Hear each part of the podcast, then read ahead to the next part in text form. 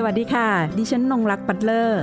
นี่คือพื้นที่ของคนชอบอ่านและชอบแชร์ ที่จะทำให้คุณไม่ต้องหลบมุมอ่านหนังสืออยู่คนเดียว แต่จะชวนทุกคนมาฟัง และสร้างแรงบันดาลใจในการอ่านไปพร้อมๆกัน กับหลบมุมอ่านค่ะหลบมุมอ่านวันนี้ ดิฉันจะพาผู้ฟังไปรับฟังเรื่องราวทางเดินบนก้อนหิน ชื่อหนังสือผลงานเล่มล่าสุดของคุณสุวิชานนท์รัตนพิมลนักเขียนกวี ผู้เคยได้รับรางวัลลูกโลกสีเขียว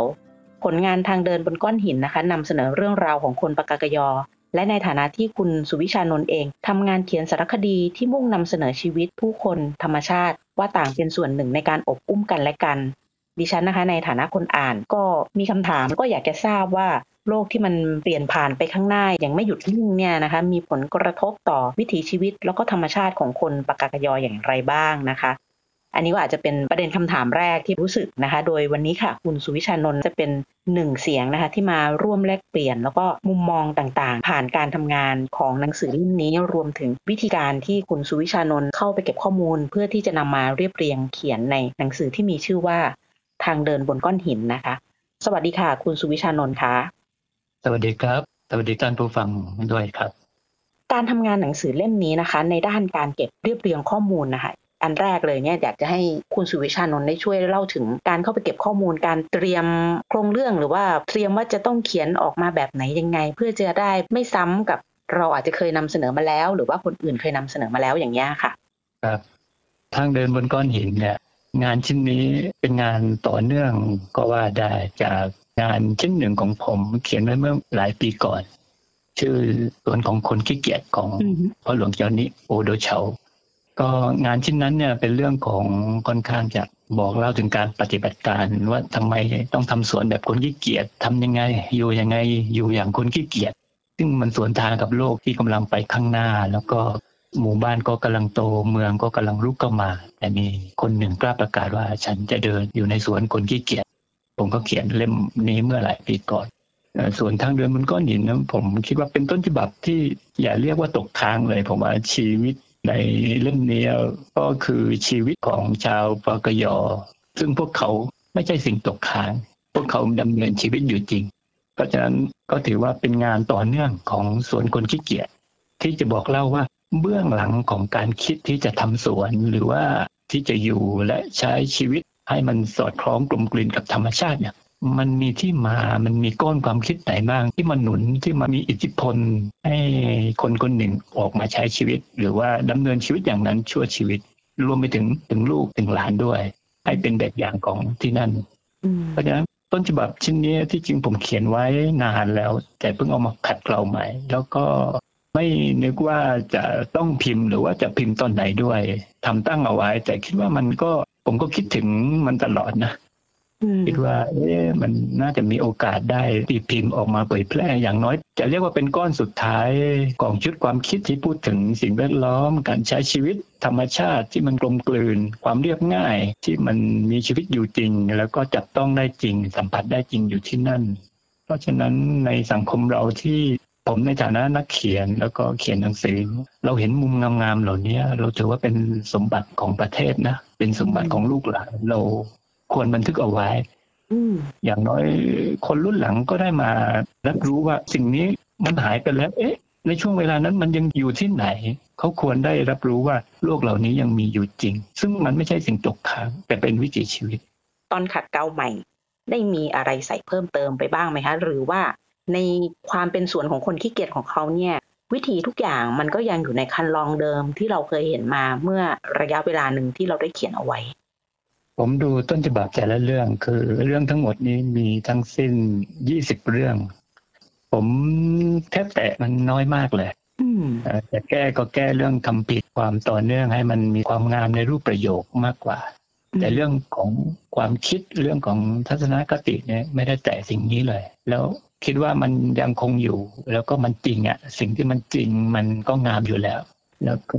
พอเราเห็นความจริงเราเห็นความงามที่มันเกิดเนี่ย มันเหมือนกับวูบเดียว ความงามที่เราเห็นนะมันวาบเดียวเหมือนเราเห็นการบานของดอกไม้อะมันแค่วาบเดียวอืมหรือเราเห็น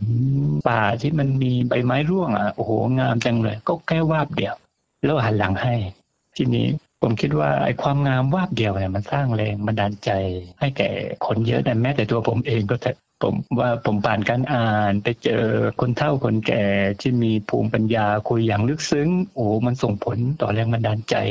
ให้เราคิดให้เราทำอย่างโน้นอย่างนี้มากมายเลยเพราะฉะนั้นต้นฉบับที่ผมเขียนเหมือนกัน มันดูคล้าย ๆ กับเป็นว่าความคิดหนึ่งในช่วงขณะหนึ่งซึ่งมันจะตึงอยู่ในใจได้ ผมเลยค่อนข้างจะเอาใจใส่กับความละเอียดละออในถ้อยคำในรสคำในอารมณ์ความรู้สึกตรงนั้น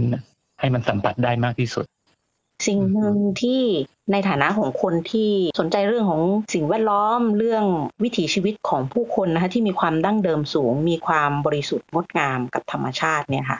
สิ่งที่เราค่อนข้างจะกังวลนั่นก็คือในเรื่องการเปลี่ยนผ่านของสังคมจากภายนอกนะคะ ว่ามันมีผลหรือว่าส่งผลกระทบต่อชนเผ่ารอบผืนป่าในด้านใดบ้างนะคะในมุมที่คุณสุวิชานนท์เองได้ไปมีประสบการณ์ เห็นตรงนี้แล้วว่ามันมีผลกระทบมากน้อยแค่ไหน หรือว่าเขายังตรึงในความบริสุทธิ์ในความดั้งเดิมของเขาเอาไว้ได้ ต้านทานเอาไว้ได้ค่ะคือผมผ่านมาดินแดนนี้มาตั้งแต่วัยหนุ่มก็ว่าได้ ตั้งแต่อายุยังยี่สิบกลางๆอะไรผมเข้าไป แล้วก็ใช้ชีวิตเข้าออกอยู่ในพื้นที่หมู่บ้านมายาวนานเนี่ยตลอด 20 กว่าปีที่ผ่านมา แล้วผมก็ปลูกพันอยู่กับจนเผ่าปากกยอแล้วจนกระทั่งมีเพื่อนพี่น้องแล้วก็ไปนอนในหมู่บ้าน ไปรู้เห็นสภาพ รู้เห็นแม้กระทั่งชีวิตส่วนตัวชีวิตในหมู่บ้านในผืนป่าในพื้นที่ที่เขาทำมาหากินเราก็เห็นความต่อเนื่องตั้งแต่ในช่วงแรก ๆ ที่เข้าไปที่มันสะอาด แล้วก็เรารู้สึกว่าประทับใจในความเรียบง่าย ประทับใจในสิ่งแวดล้อมรอบตัวที่มันไม่ต้องปรับตัวมาก แล้วก็มันอยู่กันอย่างง่าย ๆ เก็บพืชผักจากป่าปรุงอาหารง่ายๆสัมพันธ์กันด้วยวิถีชีวิตที่มันต่อเนื่องแล้วก็ลื่นไหลกันแบบพี่ๆน้องๆอยู่ไปอยู่มากลายเป็นว่า โอ้ผมแทบจะเป็นจะเรียกว่าบุตรชายของคนปากยออีกคนหนึ่งไปด้วยก็ได้ คือเหมือนกับว่าบ้านอยู่บนภูเขาลุกติดมุมติดจากบนภูเขา เพราะฉะนั้นผมก็รู้สึกหัวแหน ความรู้สึกของผมคือห่วงแหนผมรู้สึกผมก็เป็นลูกชายพวกเขานะด้วยความที่รู้สึกมาสนิทสนมไปอยู่ในครัวเขากินข้าวหม้อเดียวนอนที่หลับที่นอนกินน้ำชาปีแล้วปีเล่าหาแล้วมีเพื่อนจนกระทั่งรุ่นพ่อยันรุ่นลูกอะลูกโตแล้วลูกมีหลานอีก แล้วเด็กๆเรียกพตีปตีนนท์ปตีนนท์แล้วเด็กๆที่เรียกปตีนนท์ก็มีหลานแล้วตอนนี้ แสดงว่าเราก็อยู่ในสายเลือดของพวกเขาไปไหนก็ปตีนนท์ปตีนนท์ แล้วเด็กๆ เหล่านี้เขาก็ได้แรงบันดาลใจจากเราด้วย ที่เราใช้ชีวิตในกลุ่มเขาอะนะผมก็เดินทางทำเพลงกับพวกเขาเขียนหนังสือให้พวกเขาตั้งแต่แรก ๆ ไม่มีใครรู้จักทำคอนเสิร์ตกนปกยบุกกรุงเทพครั้งแรกเราโอ้โหตื่นเต้นกันมากเลย ที่เรื่องราวภูเขาได้ไปถึงเมืองใหญ่ อะไรเหล่านี้รุ่นพ่อเขาเรารู้สึกว่าโอ้โหมันเป็นความตื่นเต้นมันเป็นความสำเร็จมากๆเลย มันเหมือนกับว่าเรื่องบนภูเขาได้ทะลักลงไปสู่เมือง เรื่องความสวยงาม ความจริงสุนทรียงชีวิตมันทะลักไหลลงสู่เมือง คุณค่าของเพลงของบทกวีของวิถีชีวิตจะออกไปสู่เมือง ในสายตาข้างนอกเนี่ยมันตรงข้ามกับสิ่งที่เรามาสัมผัสแล้วยิ่งลึกเข้าไปแล้วเราหวงแหนอะ เรากลายเป็นว่าเราเป็นลูกชายของบ้านของเขาด้วย ราะฉะนั้นพออะไรเปลี่ยนแปลงเปลี่ยนผ่านเนี่ยมันลกหูลกตาเนี่ยเราก็เคืองนะบางทีแหมเราไม่ต้องการเลยนะ แบบนี้มาตัดถนนที่ใหญ่โตเข้าไปในป่า มันควรเป็นทางเล็ก ๆ ก็ได้นะสร้างสะพานที่ใหญ่โตมันควรสะพานเก่าๆก็สวยอยู่แล้วนะหลังคามุงใบตองตึงมึงแป้นกุดมันงามอยู่แล้วทำไมต้องลบทิ้งหน้าอะไรเงี้ยคือเรารู้สึกหวงแหน เพราะฉะนั้น เราเห็นหมู่บ้าน เราเห็นชีวิตคนที่มันเปลี่ยนผ่านมา 20 ปีถือว่าเยอะแยะมากมาย แต่ละเส้นทางนะแต่ละพื้นที่ด้วย จะมากแก่น้อยก็ถือว่ามากมาย แต่สิ่งหนึ่งนะสิ่งหนึ่งที่ผมคิดว่ามันเป็นสิทธิและโอกาสของเขาด้วย อย่างแรกๆเนี่ยเขาจะเดินลงมาในเมือง หรือไม่แต่พูดภาษาตัวเองยังต้องหลบๆพูดต้องพูดเบาๆหรือว่าพูดไม่ได้อะเขารู้สึกอายไม่มั่นใจ จนกระทั่งวันนี้เราเห็นเขาเดินในเมืองแล้วเดินอย่างสง่าผ่าเผยด้วยชุดชนเผ่าเผ่าไหนก็ตามแถวตอนนี้ผมรู้สึกว่านั่นคือโอกาสสิทธิการเข้ามาอยู่ในดินแดนเดียวกัน แล้วก็ผมว่าโอกาสเหล่านี้สิทธิเหล่านี้มันเหมือนประตูที่เปิดให้เขาได้เลือกเองได้เลือกมากขึ้น แล้วโลกมันเปลี่ยนไปข้างหน้าอยู่แล้ว ยังไงก็ปฏิเสธไม่ได้ มันปฏิเสธไม่ได้ทุกหย่อมย่าแล้ว ซึ่งผมว่าเรื่องนี้ถ้าจะคุยเรื่องยาวเลยเรื่องใหญ่เรื่องความเปลี่ยนแปลงของชุมชนบนภูเขาครับ โดยตัวเขาเนี่ยเขาอยากอยู่ปลอดภัยมากกว่า ที่ผ่านมาเนี่ยเขาอยู่อย่างเหมือนจะถูกทำให้กลัว อืมอะไรก็ตามที่เขารู้สึกเขาไม่มั่นใจเขาถูกอย่าอย่าเรียกว่าคุกคามเลย คือทำให้ชีวิตมันไม่สงบสุข สงบสุขอยู่แล้ว ก็ไปปลูกข้าวแล้วอยู่ๆใครมาชี้บอกว่าสิ่งที่คุณปลูกนะปลูกไม่ได้นะมันบุกลุกป่าแล้วก็สิ่งที่คุณเอาวัวไปเลี้ยงอะ เลี้ยงวัวอยู่ทุกวันในป่า แล้วคุณบอกว่าเลี้ยงไม่ได้นะ มันเป็นเขตป่าเขตห่วงห้ามอะไรอย่างเงี้ยแล้วคุณปลูกพืชนี้ไม่ได้นะแล้วอยู่มาวันหนึ่งถนนก็เข้ามาแล้วคุณบอกว่าคุณต้องปลูกพืชสิ่งนี้สิปลูกข้าวโพดเยอะๆสิแล้วคุณก็เอา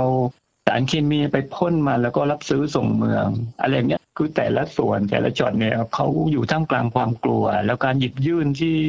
หลายมือแล้วก็ การมาถึงจุดนี้ผมรู้สึกว่ามาถึงจุดที่เขาต้องเลือกเองได้ แล้วก็แต่ละพื้นที่เนี่ยมันจะเปิดทางด้วยการสร้างองค์กรเข้ามาในท้องถิ่นที่เข้ามารองรับอะนะรองรับและให้เขาบางส่วนก็เป็นคนหนุ่มรุ่นใหม่ที่มีปากเสียงขึ้นมาบ้าง เรื่องโน้นเรื่องนี้ที่เขาต้องบอกว่า เขาต้องอยู่ที่นี่เขาอยู่ที่นี่มานานเขามีสิทธิ์ที่จะทำหนึ่งดองสามสี่ห้าได้ เพราะฉะนั้นผมว่าสิ่งที่เปลี่ยนผ่านเหล่านี้แหละ ในระยะยาวมันจะต้องคัดกันที่คุณภาพใครจะเป็นเลือก ใครจะเป็นผู้เลือก เขาเป็นผู้เลือก เขาจะตัดสินเลือกยังไงแล้วก็ผู้ที่เราคนจากเมืองที่จะหยิบให้เขาหยิบสิ่งไหน หรือว่าป้อนสิ่งไหนด้วยเจตนาอะไรผมว่าถ้าเจตนามองเขาเป็นชนเผ่าที่อยากให้ดำรงอยู่ในพื้นที่จริงอะซึ่งเขาอยู่บนภูเขาอยู่แล้ว เราปฏิเสธไม่ได้แหละยังไงเขาต้องอยู่บนภูเขาเขามีลูกหลานต้องเติบโต ต้องรับสภาพนี้ให้ได้ แต่ว่า การทำยังไงให้เขาเข้าถึงคุณภาพ แล้วก็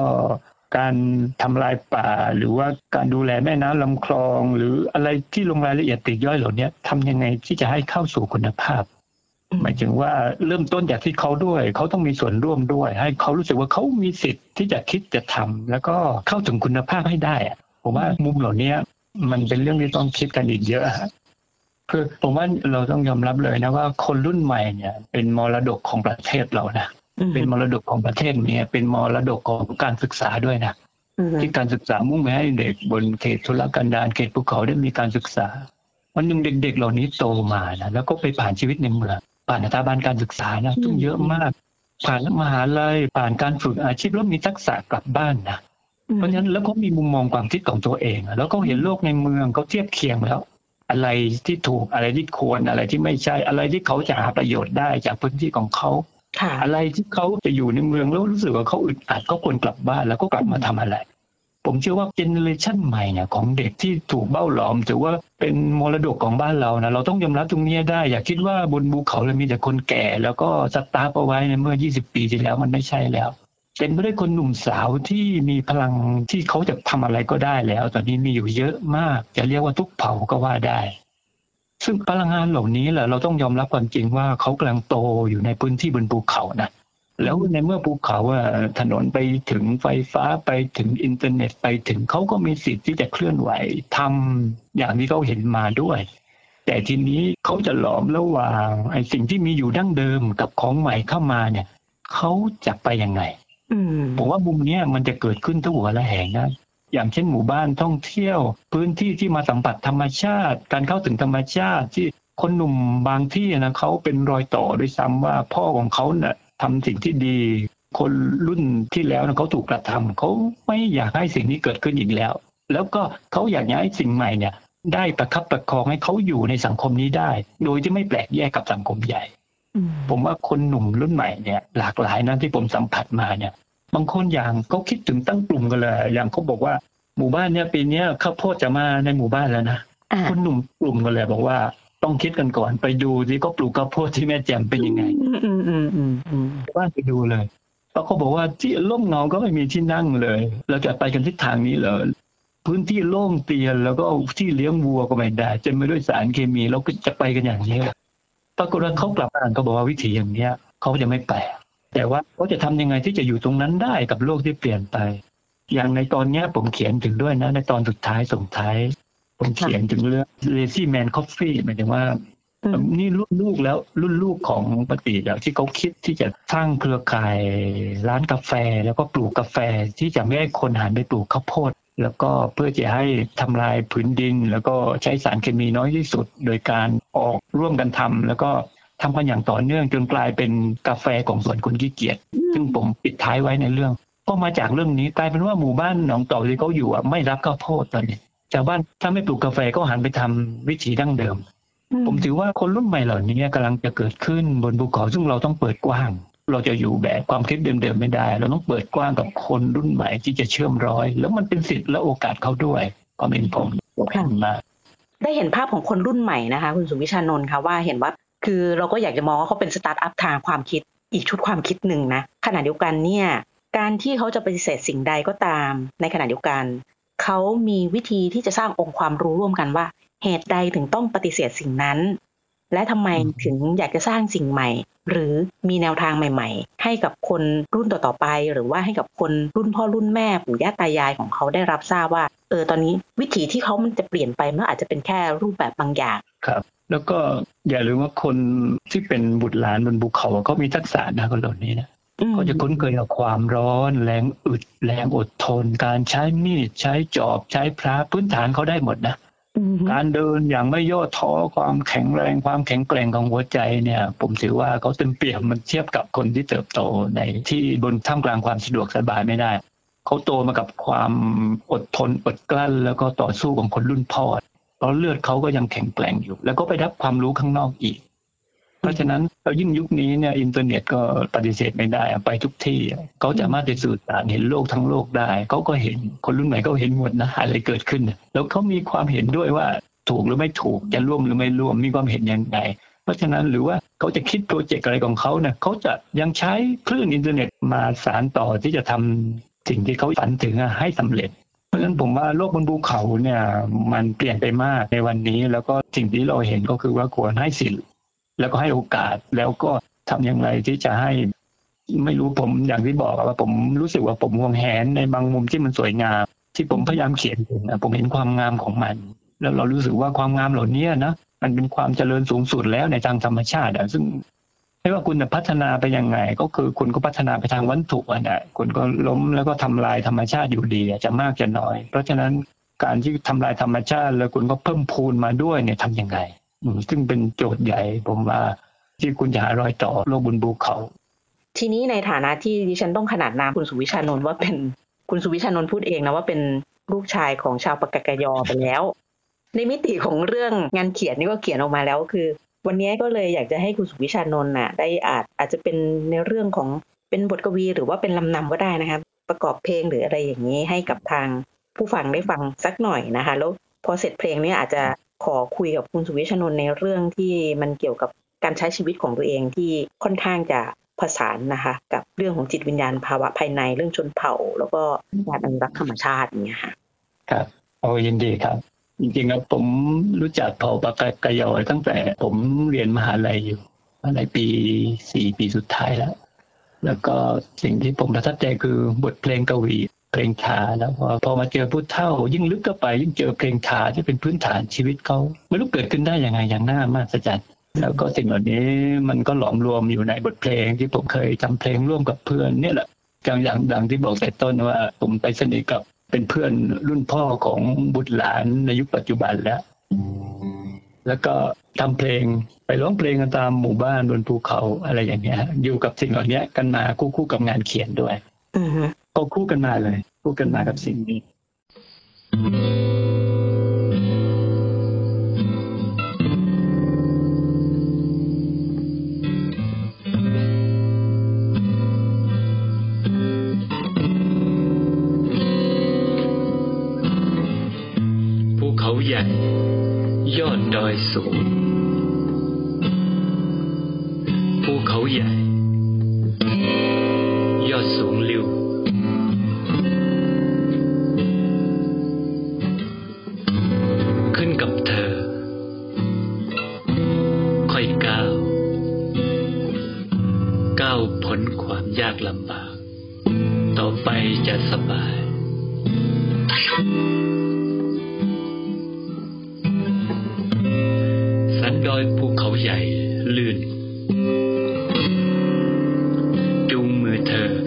าวขึ้นไป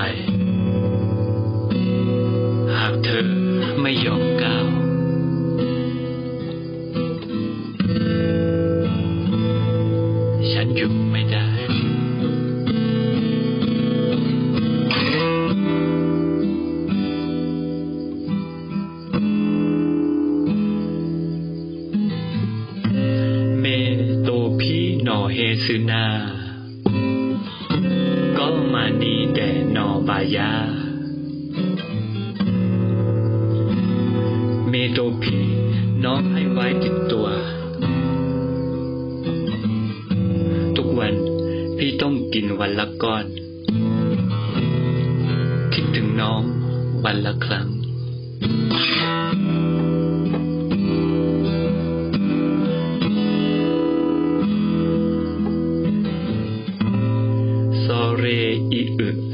ลอบอแตนีบอแตอึลอเซอร์ซูซีจักจันทร์โซเร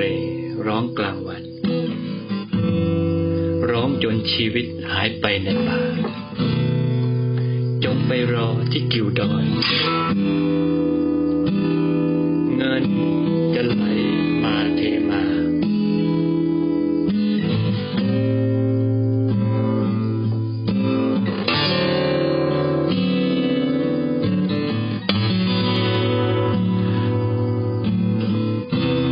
บนภูเขามีหญ้ามีน้ำบนเทือกเขา มีหญ้ามีน้ำ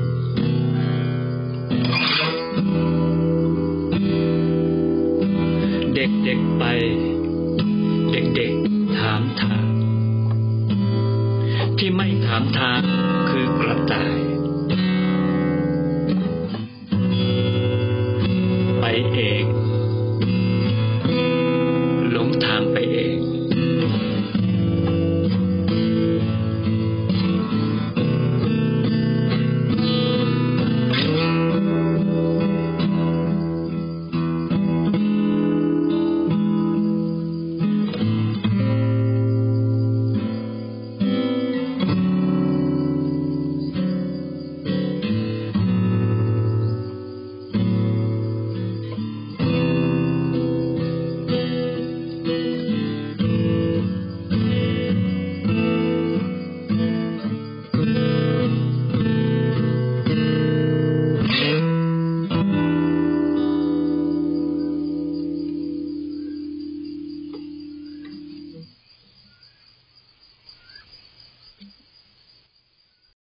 ในฐานะที่ตัวเองที่อยู่ตรงนั้นแล้วค่ะ อยากจะทราบว่าตัววัตถุดิบหรือการเขียนเกี่ยวกับเรื่องของชาวปากกยอนเนี่ย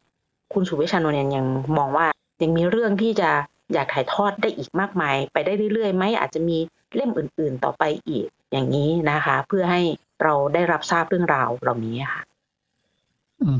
ครับ คือผมทำงานเขียน ผมเทียบเคียงกันนะผมจะเทียบเคียงว่า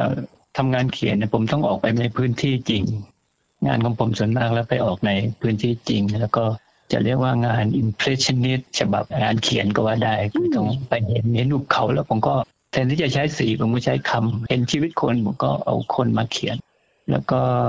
ถ้าเราผู้อ่านแล้วอาจจะรู้สึกว่าซ้ำบ้างในบางมุม แต่ผมรู้สึกว่าบนภูเขามันสะอาด ความสะอาดความงามมันน่าจะควรซ้ำได้ เหมือนเราอยู่ดูมองจากภูเขาอยู่ข้างหน้า มองยังไงก็งาม มองทุกเช้ามันไม่เคยเหมือนกัน ภูเขาในฉากเดียว แต่ละวันไม่เคยเหมือนกันเลย แล้วก็ผม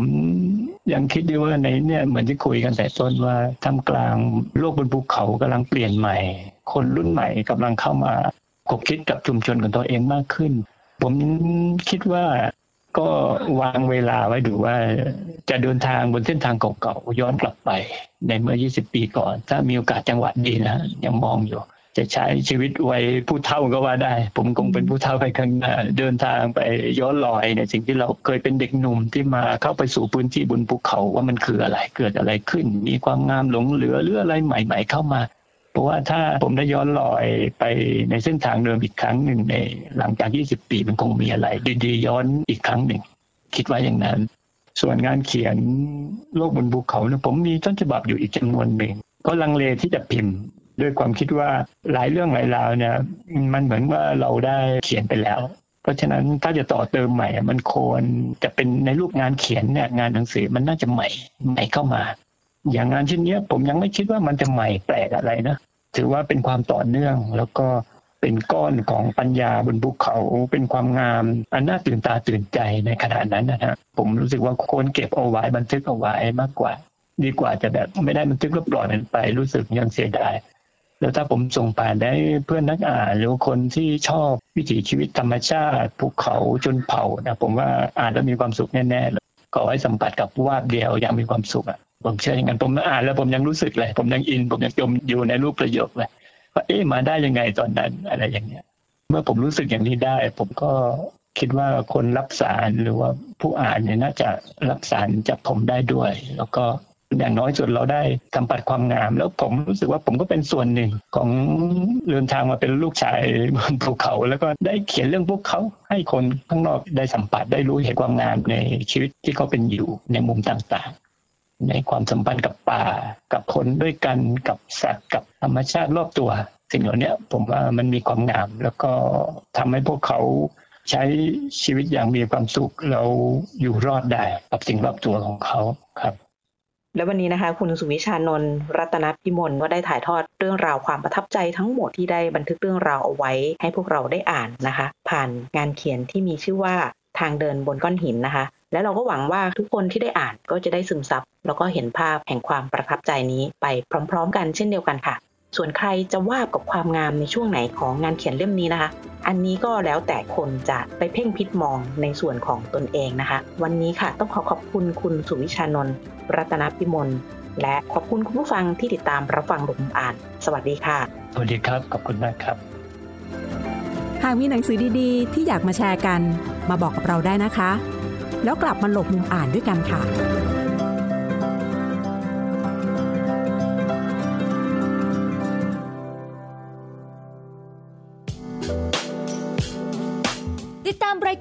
างเว็บไซต์และแอปพลิเคชันของไทย PBS Podcast Spotify SoundCloud Google Podcast Apple Podcast และ YouTube Channel Thai PBS Podcast Thai PBS podcast. View the world via the voice.